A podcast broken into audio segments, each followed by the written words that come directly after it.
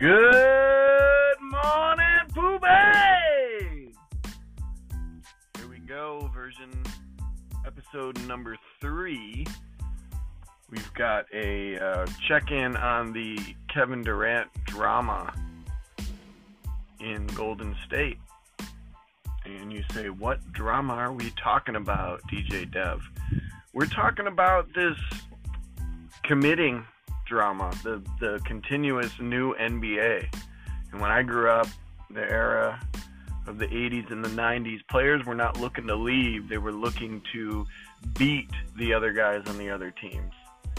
And now players are constantly moving and switching teams, and it's created this interesting drama and constant check-in on where you going, KD, what's happening next year. And right now, the consensus in the NBA is that Kevin Durant is going to leave the Golden State Warriors at the end of the playoffs here and become a free agent and go to the New York Knicks. And it's plain and simple. If I'm KD and I'm not going to the Knicks, I'm going to say, I'm here. I'm winning rings, and I'm coming after you, Bill Russell. Instead, this guy is fragile. You know, we've had episode 2, we were talking about how surly Westbrook is and, you know, this attitude that he portrays. And I want to ask Kevin Durant, what are you so unhappy about, dude? You are the greatest basketball player on earth, short of Kawhi Leonard. You are on the best basketball team on earth.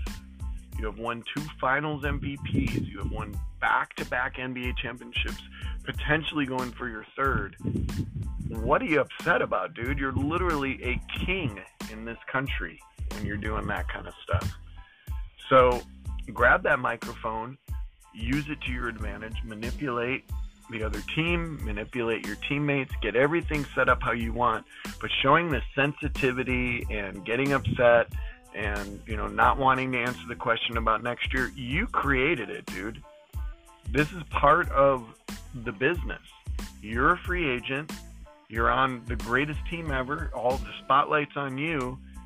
And who in their right mind would leave that? Kevin Durant. Why? Because he's fragile.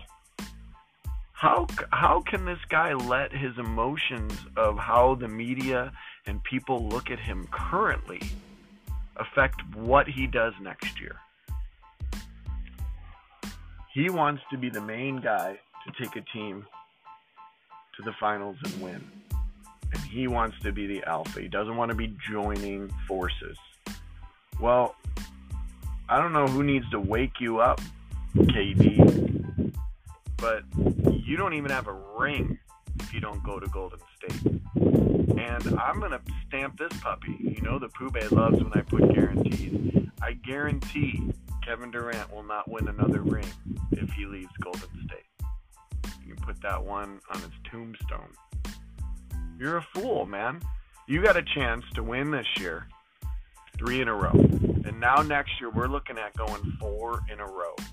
Very good chance the Warriors keep Boogie Cousins because he's not going to be able to fetch much in the open market with that knee and the Achilles and everything going on with his lower part of his body. The wheels are not moving well on that guy, but he'll be back. And you're going for 4 next year. Where are you going, dude? You're going to go to New York. They're going to stick a microscope up inside you and irritate the crap out of you. And then you're going to look over at Kyrie. That guy is one of the most surly dudes in the league. It's volatile, and nothing good has come out of New York. When's their last championship? We're looking at the 70s, man. Nothing. So the Mecca is the Mecca of losing, KD. Where are you going? You got Bob Myers, you got Steve Kerr, you got a foundation. And plus, you got an alpha, all-star, MVP, the greatest shooter ever in the NBA, giving you his team. That goes untalked about. The fact that Steph Curry has that small of an ego to allow Kevin Durant to come in and take over this, he's brilliant. not enough credit gets given to Steph Curry for letting Kevin Durant come in and take all the glory on that team. You wouldn't see that from Westbrook. I guarantee you that. And that's why Durant left, and that's why he should not leave. So we've got a lot going on here. It's.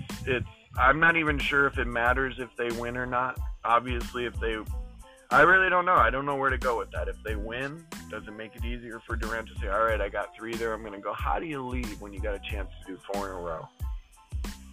So we're going to see this unfold, but I think the guy's a fool, because when it's all said and done and the years pass, they're going to look in the books and they're going to go, wow, KD won 4. I'm not going to do the Miami Heat crap, but potentially 4 in a row, maybe more. Or even if they get bumped out and then come back and win a couple. You're talking about challenging teams that are locked into history in the NBA as being the greatest ever, Boston Celtics. So, go get it. Keep winning. The door is going to close. You are the best player in the NBA right now, Kevin Durant. If he's got something up,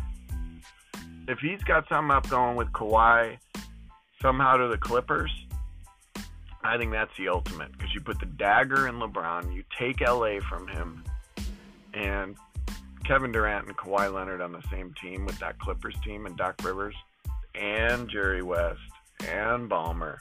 Now you got something. So he obviously knows more than I do about what's going on behind the scenes. So that is the potential option there. I'm not going to hate on him. But if he goes to New York and plays with Kyrie and whatever draft pick they end up with, please do not give them Zion. I'm going to be a hater, man, and I think it's valid. Alrighty, I think we're going to check out on that one. This one is the Kevin Durant soap opera saga drama. Where's this insane freak going to go? Has this ever been at this level in the NBA too, when you had the best player in the NBA leaving his team? You got to go back. You got to look at LeBron. And I can't even think of anybody else when they were in their prime like this, leaving. So it's going to get interesting. You got to love the NBA. We'll see you next time.